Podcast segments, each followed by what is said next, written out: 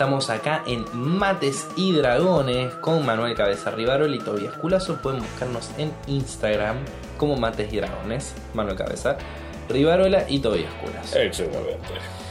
Bueno, eh, estamos en el episodio 6 de Mates y Dragones y hoy vamos a hablar de uno de los elementos base, uno de los elementos clave de, de toda campaña, de todo juego de rol, que es los eh, personajes no jugadores eh, PNJ o PNC en inglés. No, NPC. Non-player character.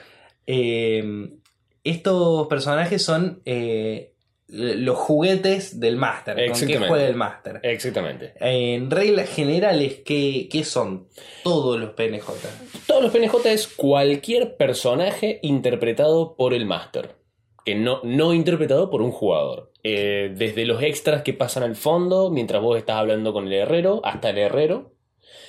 Son todos PNJs o NPCs. Eh, yo seguramente les diga más NPCs porque es por costumbre nomás. Porque soy imperialista yankee. Eh, Pues sí, payo.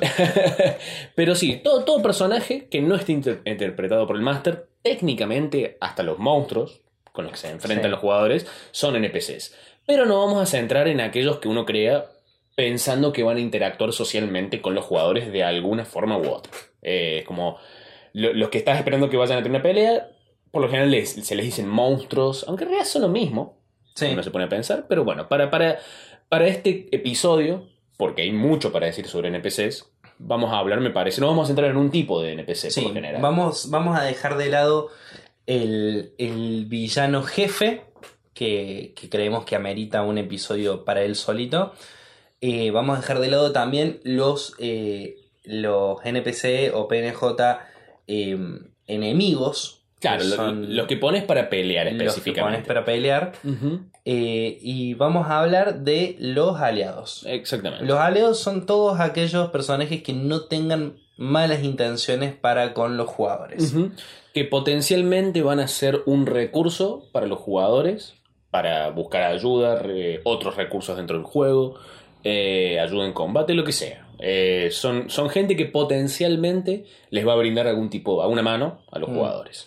Bueno, a- yo quiero hablar por ahí quizá de lo que más apuro da a la hora de masterear un poblado, que es eh, la necesidad, casi la pulsión te diría, de dotar de personalidad a cada uno de los PNJ que hay en el fucking pueblo. Exactamente, sos un máster que vio Critical Role y ve como el máster de, de esa hermosa partida le da personalidad a todos y cada uno de las personas con las que se encuentran. Gente, recuerden, los que juegan en ese, en ese juego son actores profesionales, si no están actuando per se, son gente que se dedica a eso, son escritores, se han dedicado al mundo de- del entretenimiento durante décadas y no solamente saben darle personalidad a, lo- a los personajes no jugadores, sino que saben hacerlo entretenido. Claro. Eh, y para ellos es parte del juego. Ese no va a ser el caso con, con- por lo general con las mesas que uno se encuentre. A veces, un vendedor tiene que ser solamente un, un vendedor. Tiene que ser alguien que te da una planilla de cosas que tienen en el shop, vos tachás el oro de tu, de tu planilla y listo. No toda situación tiene que ser un diálogo dramático, metido, donde averiguas que el herrero, uff, en realidad perdió a su padre en la guerra y que ahora está intentando levantar este negocio de la nada y, y te sabes sus traumas y el olor que tiene y dónde se bañó la mañana o dónde no se bañó la mañana.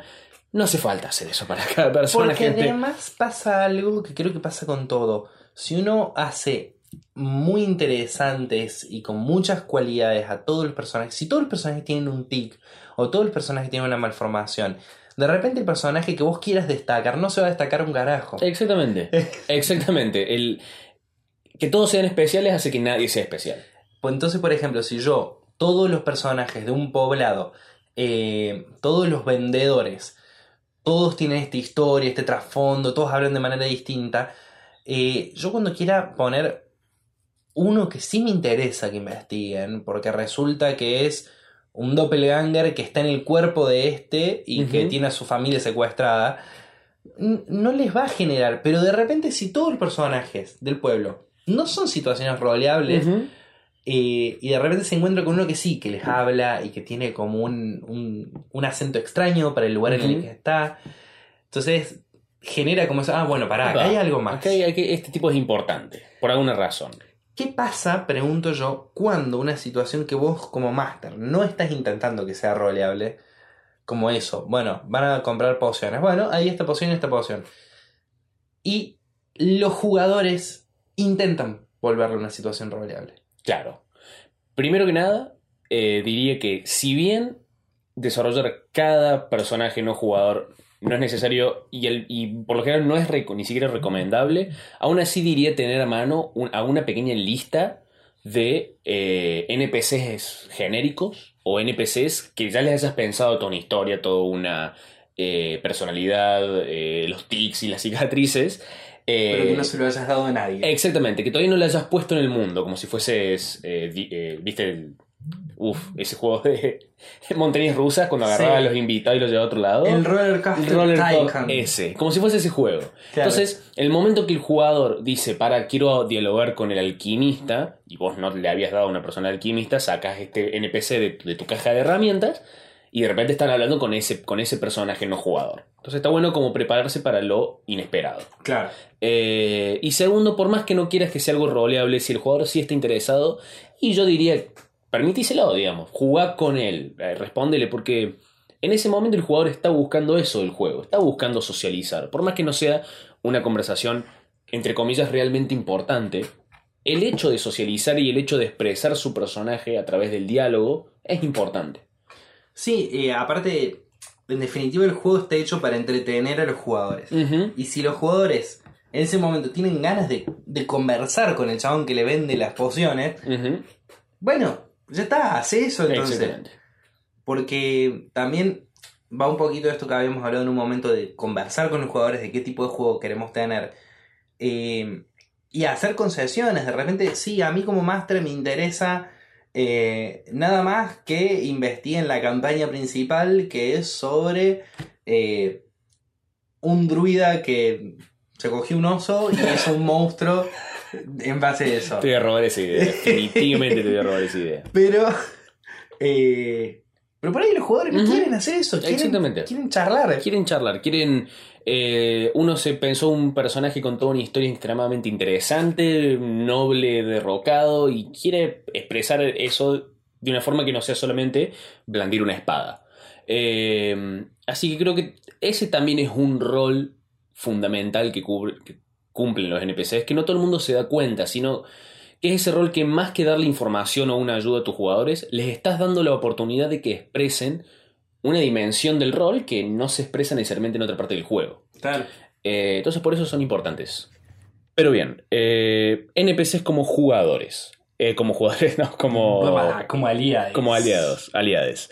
Eh, históricamente, bueno, siempre, inclusive aventuras oficiales fueron diseñadas eh, de, esta forma. eh, ya la gente lo toma como algo casi natural, el de eh, diseñar un personaje no jugador, un PNJ, un NPC, para que ayude o asista al grupo de alguna forma. Esta, esta ayuda puede ser literalmente poder, o sea, es, es algún tipo de guerrero poderoso, mago, lo que sea, que los ayude en combate, hasta eh, proveerles información importante, es algún tipo de espía que les da información sobre la corona para poder eh, llevar a cabo una misión eh, específica. Eh, Alguien que les da trabajo. alguien que les da trabajo, el, el- el contratador, el, el herrero que les pide que rescaten a su hija, eh, todo tipo de roles que pueden cumplir estos NPCs aliados. Sí. Hay, hay una cosa que quizás sea problemática. Te pregunto cómo, cómo la manejas. Eh, porque incluso hay muchos chistes alrededor de el máster que quiere jugar y se crea un PNJ para batallar con sus eh, con sus jugadores. Eh, ¿cómo, ¿Cómo es ese, esa dimensión? ¿Cómo Uf. se maneja ese jugador para, para no hacerte un PNJ que sea mucho más poderoso que el resto? Y para que no quede como, "Ah, pongo esto total, yo como hago un poquito de, game- de, de, mm, Metagaming. metagaming, eh, bueno, mi personaje sabe cosas que los otros jugadores Exactamente, no saben. sabe dónde están las trampas, sabe que se viene una emboscada, es el único que, se, que sobrevive el aliento del dragón, cosas así. Primero que nada, Para evitar eso tenés que evitar ser un pelotudo. Exactamente, evita ser un pelotudo y evitar. O sea, si, si estás considerando poner un personaje, un NPC en el grupo que va a ser básicamente tu personaje, como si vos fueses otro jugador, no lo hagas. Es una mala idea, no funciona. eh, nunca va a ser una experiencia óptima de juego. Pero si estás poniendo un, personaje que ayude al, al grupo en su aventura, en, en su- en sus combates, en su exploración, eh, hay varias cosas para tener en cuenta. Primero, puede ser útil poner un, un NPC bastante más poderoso que el, nivel de, de poder de los personajes. Capaz lo haces porque querés que vean amenazas más peligrosas, pero teniendo la posibilidad de enfrentarlas. Eh, capaz lo estás haciendo porque vas a matar dramáticamente a este, persona, a este NPC, que supuestamente era más poderoso, entonces los jugadores lo ven morir y dicen, uff, la amenaza es real. Eh, capaz es poderoso, pero no está dispuesto a ayudarlos por X motivo. Eh, capaz está al mismo nivel de poder, o capaz los jugadores lo tienen que proteger. Eh, están escoltando a alguien. Son. Hay un, hay un concepto que se llama mm, eh, los camisetas rojas de, Star Trek. de Star Trek, que son personajes que aparecían exclusivamente para morir, Sí. para que se vea el riesgo real de algo. Exactamente. Y es, eh, es muy válido en la campaña directamente hacer eso. O sea, llevar un personaje que capaz sea más incauto. Ujú. Suponete lo que, lo que hablábamos en algún momento sobre trampas. Eh, solo que se borró ese episodio. Sí. Pero supongamos que en lugar de, de poner un cadáver en la puerta, llevas un personaje que los está guiando y que cruza la puerta sin ningún problema y una flecha se le clava en el ojo y se muere. Exactamente. Entonces ya con ese personaje y su muerte les diste un montón de pautas de este Ujú. personaje de que bueno, acá anden con cuidado. Mucho cuidado porque se pueden morir, gente. Sí, eh, son usos narrativos y mecánicos de NPCs completamente legítimos, eh, casi honrados por la historia de DD. Eh, pero sí, son, son todas herramientas eh, extremadamente útiles. Lo importante para no caer en, en eso de, poner a alguien que sea básicamente el jugador del máster, y para poder diseñarlos mejor inclusive, está bueno tener en claro cuál es el rol de ese NPC en tu historia, en, en- tu grupo de jugadores. Eh, ¿qué, qué está ahí para hacer? Está ahí para ser protegido, está ahí para darles información a los jugadores, está ahí para ayudarlos y pelear por ellos eh, y diseñarlo con eso en mente. Está para, para ser protegido, bueno, es un NPC débil, eh, las amenazas son muy grandes, eh, lo tienen que proteger por- porque es la misión, quizás fueron a rescatarlo. ¿Es más poderoso de ellos? Bueno, ¿cómo es más poderoso que ellos? ¿Qué hace para demostrar ese nivel de poder? Todas esas son preguntas que uno contesta una vez que tiene el rol de su NPC en la historia bien claro. Claro. Eh, y el o- otro rol muy común, que me parece uno de los más complejos quizás a la hora de pensar, es el NPC que está para darles información al grupo. Es el NPC que es Gandalf que le dice a Frodo que el anillo es que es extremadamente maligno y lo tiene que ir a tirar. Eh, también Gandalf cuando están queriendo cruzar la montaña y le dice, che, no, me parece que deberíamos eh, seguir adelante por tal motivo, o no, es el enano que dice que deberíamos ir pasar por Minas Tirith. Eh, Claro. Son todos esos NPC que están ahí para guiar un poco a los jugadores, para darles información o para darles datos que puede ser verdadero o puede ser falso. Eso me parece Claro. que es muy importante pensar en lo que se llama la eh, fidelidad de la señal. ¿Puedo, los, ¿Pueden los jugadores confiar en lo que dice este NPC? Quizás no por ser traidor, quizás simplemente porque eh, es tonto, literalmente tiene poca inteligencia, o quizás es porque él tiene mm, in- información incorrecta, por su perspectiva, Sí. por lo que sea. Bueno, hay algo, hay algo clave en. También como, como de los clichés de DD que, que están buenos retomar siempre. eh, hay, hay dos NPC que me parecen muy importantes. Que uno es el, el querible que muere. Y eh, por otro lado, el, el insospechado traidor. Exactamente. Ese es como una, una clave que, que va a habilitar una aventura muy interesante. Exactamente. Eh, lo- los, el plantar traidores es algo no, es- no diría complejo, pero sí es algo que, que hay que hacer con cuidado. Eh, pero un poco volviendo al tema de los aliados, yo creo que es importante esto de la fidelidad de la señal, que no sea perfecta, porque no querés que los jugadores sientan que ese NPC en realidad es el máster que lo puso para dar la información. Claro. Porque mm, muchas veces pasa que el, el- el NPC que está en- con el grupo, todos los jugadores siempre lo miran a preguntarle algo pensando que en realidad te lo están preguntando a vos como máster. Entonces esa fidelidad de señal, ese hecho que el NPC les dé información que no necesariamente sea correcta, quizá inclusive por Claro, accidente. separa de vos. Exactamente. No, no soy yo el que le está dando la información, es este enano que puse con ustedes. Un ejemplo que para mí es muy importante, que aprendí de, de inter- de un video de internet, es eh, un enano que estaba con el grupo, que los estaba ayudando, estaba peleando con ellos, era un guerrero, y que cada tanto el grupo le hacía preguntas y el enano daba su opinión.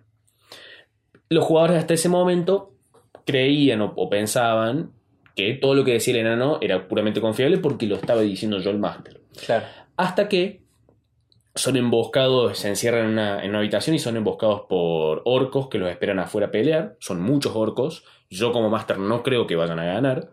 Los jugadores están debatiendo si pelear contra los orcos o no y le preguntan al enano, como si me estuviesen preguntando a mí. Claro. Che, ¿qué deberíamos hacer? El enano, porque en, en- en mi mundo los enanos son, eh, son bastante cliché, les dice, uff, salgamos a pelear y a- y a- a- a, Le arranquemos la cabeza. les arranquemos la, la cabeza de esos orcos.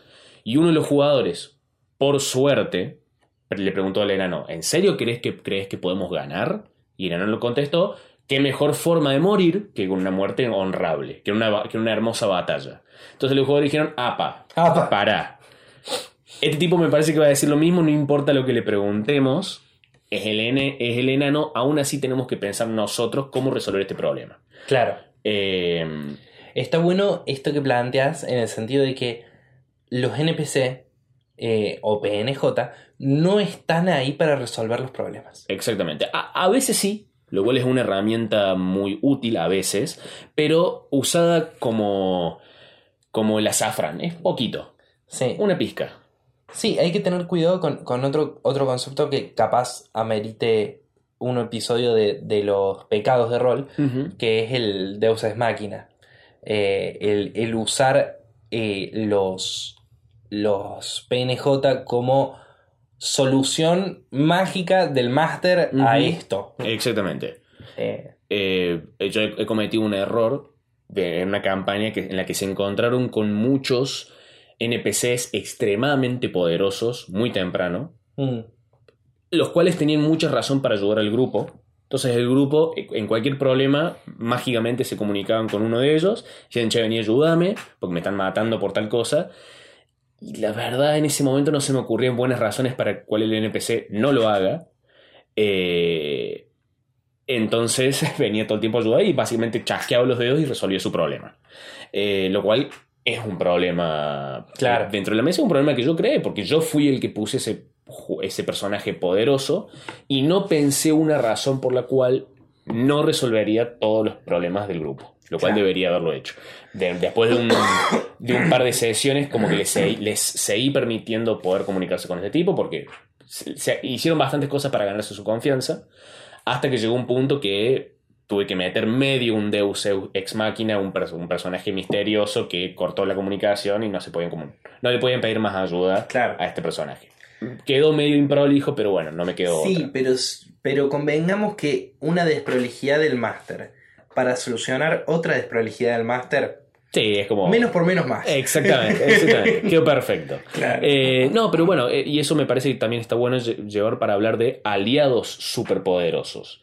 Y todas las preguntas que solo, por lo general surgen. ¿Por qué este mago superpoderoso que nos pide que vayamos a matar a estos goblins no lo hace él mismo? ¿Por qué no va él? ¿Por qué no eso, va él? eso me preguntaron en eh, el último caso de un PNJ que les, les hablaba de un lugar que seguramente tenía un tesoro muy zarpado y, y la gente andaba comentando y se me escapó esa frase. El- Eh, la gente andaba la gente andaba buscando. Y "¿Y ¿por qué? ¿Y cómo sabemos que no lo saquearon ya otros? Exactamente. Y fue como, eh, tengo un informante. Mm. Eh, Pero bueno, eh, y, y eso está bueno hacerse todas esas preguntas antes, porque pueden llegar a, a respuestas sorprendentes. Capaz el mago no va a buscar porque en realidad no es tan poderoso como dice ser. Eh, capaz es alguien disfrazado del mago que le está pidiendo esto. Capaz, capaz el mago no sabe con toda seguridad que este tesoro sigue en el lugar. Entonces, y les dice eso. La verdad no lo sé con toda seguridad, pero les doy oro para que lo vayan a buscar. Entonces los jugadores lo van a buscar ahora con la incertidumbre de no saber, che, capaz este objeto que, mágico que estamos buscando no está ahí. Eh, todas estas preguntas, en vez de verlas como, como limitaciones a la narrativa, los vería como ganchos para seguir desarrollándolo. Eh, preguntas que dejan que van incógnitas, que están buenas responderlas porque capaz te dan respuestas que no esperabas. Claro, y aparte teniendo, teniendo esas cosas en cuenta, eh, llegas a, a, crear un mundo y unas situaciones en las cuales los jugadores no dudan de los motivos. Exactamente. Hace no mucho en nuestra campaña, casi al principio, eh, nos contrata para una misión una, una chabona que tenía a su disposición un mago remil poderoso y un montón de guerreros con las armas más poderosas del mundo. Y fue como. En un momento le preguntamos, ¿por qué no vamos? Porque no tengo ganas. Porque tengo pocas custodias y son mi custodia. Exactamente.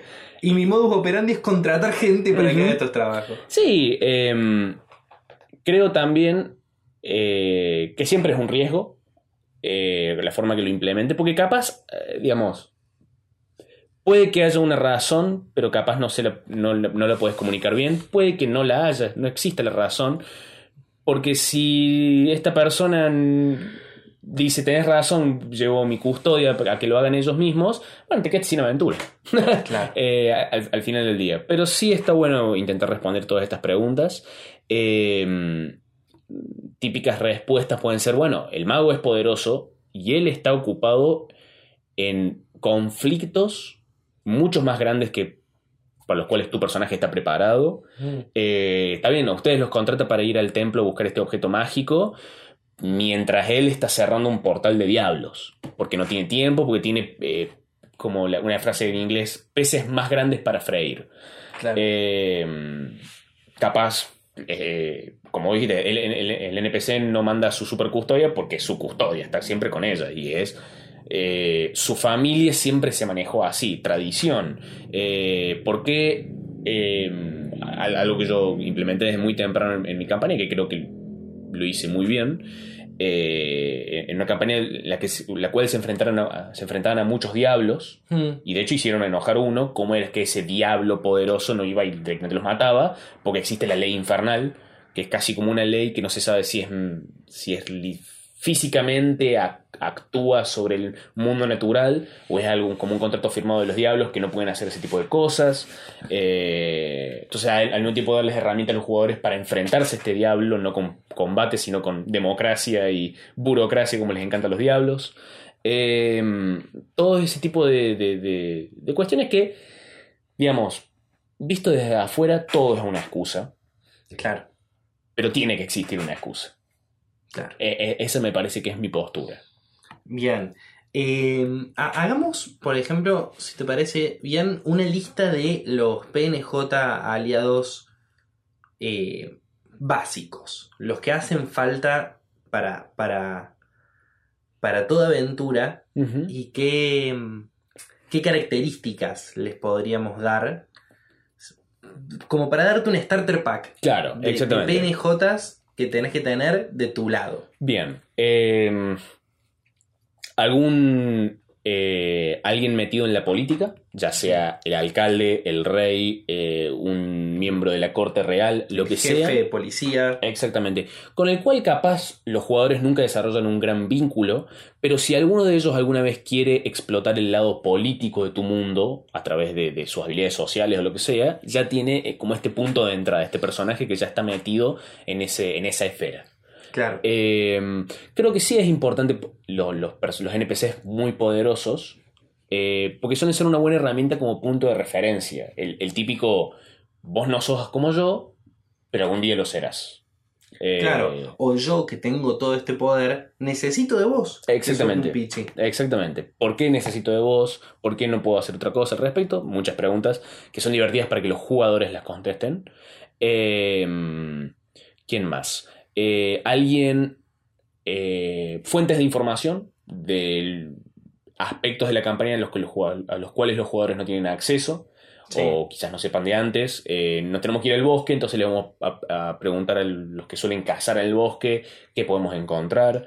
Eh, Sí, siempre hay, hay como algunos interesantes que, que pueden dar información, como vos decías, cruzada quizá, pero está bueno en los poblados que haya un, un profeta loco o un borracho o- alguien que capaz está diciendo algo que es la posta.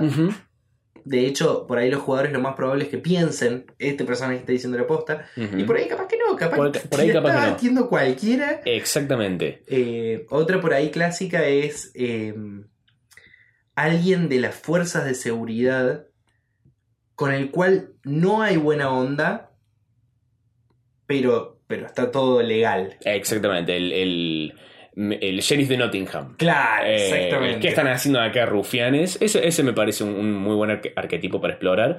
Y pero también creo que está bueno tener acceso o mostrar a alguien de la fuerza de seguridad porque siempre está el jugador que se mete en problemas y se mete en la cárcel. Mm, Entonces ya tienen este NPC con el cual hablar para decir, che, ¿qué podemos hacer para sacarlo de la cárcel? claro. Eh, eso siempre va a pasar, gente. En algún momento les va a pasar tarde o temprano. Prepárense para eso. ¿Para qué? ¿Para ir a la casa? Para ir a la cárcel.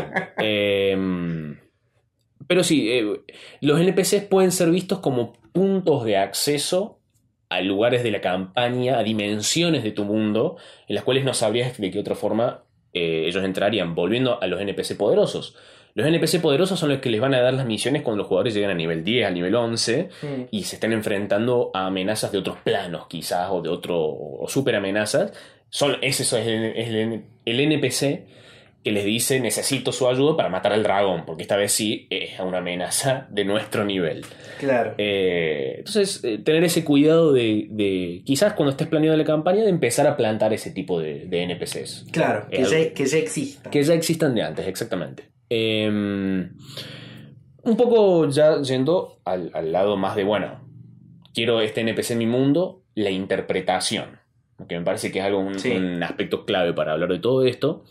Eh, rápidamente, volviendo al, uno de los puntos que, que hablamos al principio, no toda situación tiene que ser una situación de rol, no todo tiene que ser una conversación actuada en la cual se, se muestre las motivaciones y el pasado de cada uno de los personajes. A veces el vendedor es solamente eso, un vendedor de pociones y nada más. A veces es un Excel con las cosas que tiene. Exact- exactamente. Pero en contraposición a eso, creo que es muy importante tener NPCs vistosos en el mundo. NPCs eh, con personalidades marcadas, NPCs que, que digan algo de tu mundo. Sobre todo, me parece, los que van a ver recurrentemente. Exactamente. El tabernero. Eh, el jefe de policía, eh, toda esa gente que está, que, que se la van a cruzar. Exactamente. Está bueno dotarlas de una personalidad, de una voz, de, de un gesto, de un aroma. Exactamente. Y de- a- antes de meternos tantos en eso, no es necesario ser actor, no es necesario eh, pensar cómo cambiar la voz y, y- y la posición y, y qué diría mi personaje en toda y cada una de las situaciones. Hay mucha gente que lo hace mm, con una narración explícita. Claro. Eh, el tabernero les da una mirada de enojo eh, y vos sentís olor a alcohol en su aliento, está claramente borracho. No hace falta que te hagas el borracho y hables medio y hagas el hipo y toda la gilada. Claro.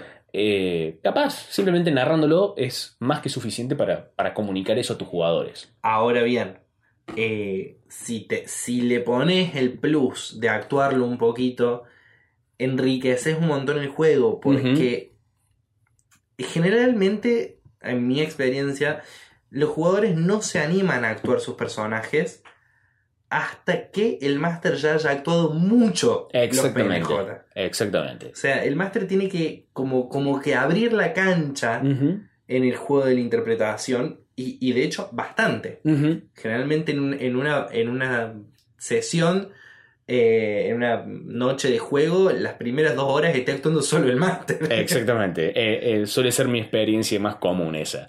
La de sen- sentir que me tengo que largar a quedar como un imbécil Sí, porque si no, no hay otra forma. Y a veces es verdad. Y yo creo que, eh, digamos, puedo darle toda la justificación teórica que quieras, pero es divertido.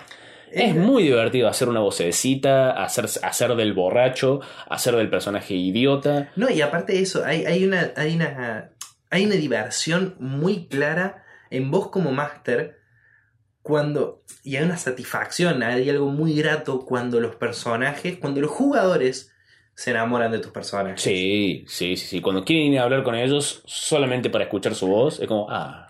Sí, algo. yo tengo, tengo un muy buen recuerdo de un personaje de nuestra campaña que lamentablemente se fue con un jugador, con un personaje jugador que era Tori, que era una, una, Oh, daga, una daga que hablaba. Una- la daga hablante, sí, exactamente. y, y como que todo, toda la parte estaba muy encariñada con Tori. Y era como todo Sí. el tiempo, bueno, pará, hablemos con Tori. de- de ¿Qué opina esto. Tori de esto? Sí, sí. Eh, Y- sí, Y, como máster debe sentirse, o sea, se siente muy lindo eso. sí, eh, que, que caigan en, en, eh, en, en- en vos todo el tiempo para, para, para ese nivel de entendimiento es muy satisfactorio. Y, y hay que hay que arriesgarse a parecer como un, a quedar como un imbécil. Hay que Sí, arriesgarse a eso, ¿no? sí. No hay otra. Eh, da una experiencia, me parece, mucho más rica. Eh, y si uno siente que quizás, que es relativamente común, el, el no sentir la suficiente creatividad, Mm. ca- caigan en cliché, gente, roben, roben. Sí, sí, reciclen. Eh, reciclen de. Les gusta mucho y creen que pueden hacer la voz de Witcher. Háganlo. Sí, Rick. Rick, uff, Rick. Ya tengo algo pensado con algo parecido a Rick. Eh, pero sí, caigan en los clichés, gente, eh, porque me parece que casi como una ventaja eh, que tenemos los masters, casi como una trampa, es que jugar rol, estar sentado alrededor de la mesa y, y interpretar esto es algo tan visceral y algo tan eh, personal que no te, hace no te hace falta usar tantas herramientas para convencer a tus jugadores. Sí. Eh, con hacer poco ya, lo- ya, ya se lo están imaginando. Entonces, no hace falta ser un super actor para poder interpretar estos NPCs eh, satisfactoriamente. Eh, quiero, quiero nombrar, por una experiencia que tuve, eh, un contra de esto que decíamos de, no dotar a todos los PNJ de personalidad, eh, que me pasó hace relativamente poco, que vos, yo, yo lo que había hecho fue, se cruzaron a tres PNJ y los tres tenían una personalidad distinta, muy marcada y muy chistosa. Y eso me llevó a que durante una hora estén buscando PNJ para preguntarles cosas y la, y la historia no avanzaba. Claro. Y yo decía, pero ya váyanse a explorar. No, vamos a golpear la puerta de esta casa. esta casa, a ver qué A dicen. ver qué hace. Sí. Y fue como, bueno, me cabe. me- de hecho, vos me lo dijiste, te cabe por hacer PNJ tan divertido. Sí. eh, es un contra que la Sí. historia no avance. Sí, definitivamente. Eh, cosa que. Bueno, es el momento para usar la, la elipsis, para decir, bueno, ah, tocan la puerta, hablan con esa persona, no les dan nueva información, ¿qué hacen ahora? Claro. Punto. Eh, cor- cortar un poco la bocha eh, explícitamente ta- es una herramienta muy útil. Eh, pero sí, eh, los NPCs son. pueden ser vistos como herramientas. Un NPC con personalidad que se haya dado por el mundo es una herramienta que le dice a los jugadores, les da información sobre tu mundo. ¿Qué hizo que esta persona sea de la forma que es? Eh, ustedes ven en, en- en- cuando dan vuelta por Eros, en el mundo de los, hum- en el reino de los humanos, ven mucha gente con cicatrices, porque hace 25 años hubo una guerra. Claro. Eh, entonces, algo de los NPCs de mi mundo que uso para dar información sobre el mismo mundo. Eh, pero sí, es- eso por ahora es todo lo que tengo para decir de NPCs. Perfecto, bueno. Entonces hasta acá, NPCs aliados. NPCs Tenemos aliados. mucho para decir de otros NPCs. Exactamente, los, los- los villanos van a tener su propio, su propio capítulo. Eh, esto ha sido el episodio número 6 de, Cala- de Calaos, de Mates y Dragones. El primero Eh, con mate. El primero con Mate. Eh, estamos acá con Manuel Cabeza Rivarola, yo soy Tobías Culazo. Nos pueden buscar en Instagram. Sobre todo, por favor, pónganle seguir al Instagram de Mates y Dragones. Y mándenos ahí en Instagram eh, cuáles son sus, sus PNC, sus PNJ favoritos. Oh, bueno. cuáles sí. usan siempre. Eh, cuéntenos sus experiencias y el, el moco más grande que se hayan echado con un, con un PNJ también. Eh, ¿Cuál, es, ¿Cuál es tu NPC favorito de tu campaña? Ay, ay, ay. ¿Tenés alguno? Sí, sí, tengo O, uno. o- o más aún, de toda la historia, que vos hayas interpretado. Ah, bueno, sí. Sí, mi PNC favorito fue un, un chabón que acompañó un tiempo a una party.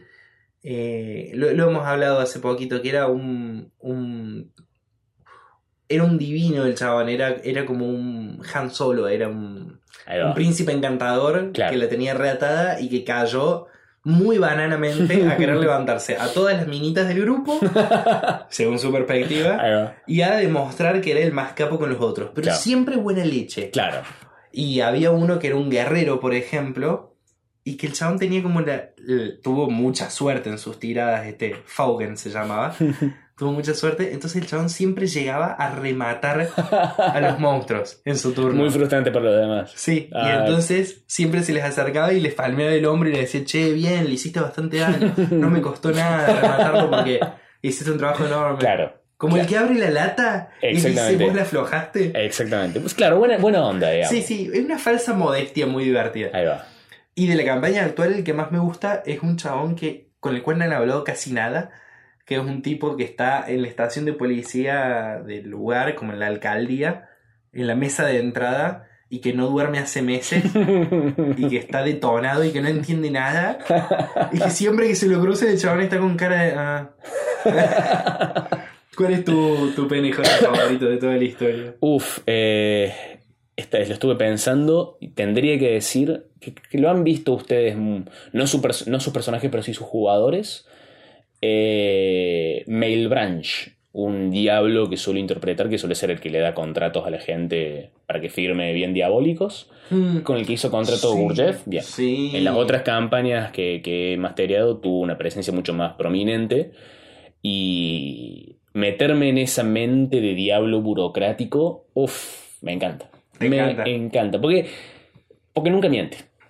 Claro. Él es un diablo que nunca miente y siempre te tiene agarrado los huevos y eso me, me- me divierte mucho ese concepto del infierno. Claro. Eh, y de nuestra campaña igualmente, uh, la daga... Tori Tori, es muy Tori es bueno. muy buen personaje. Y el mediano también me encantó. Jasper. Jasper. Jasper, sí. Eh, lo- los, los dos. eh, los dos son, son pequeños e impotentes. Sí, sí, sí, sí, sí.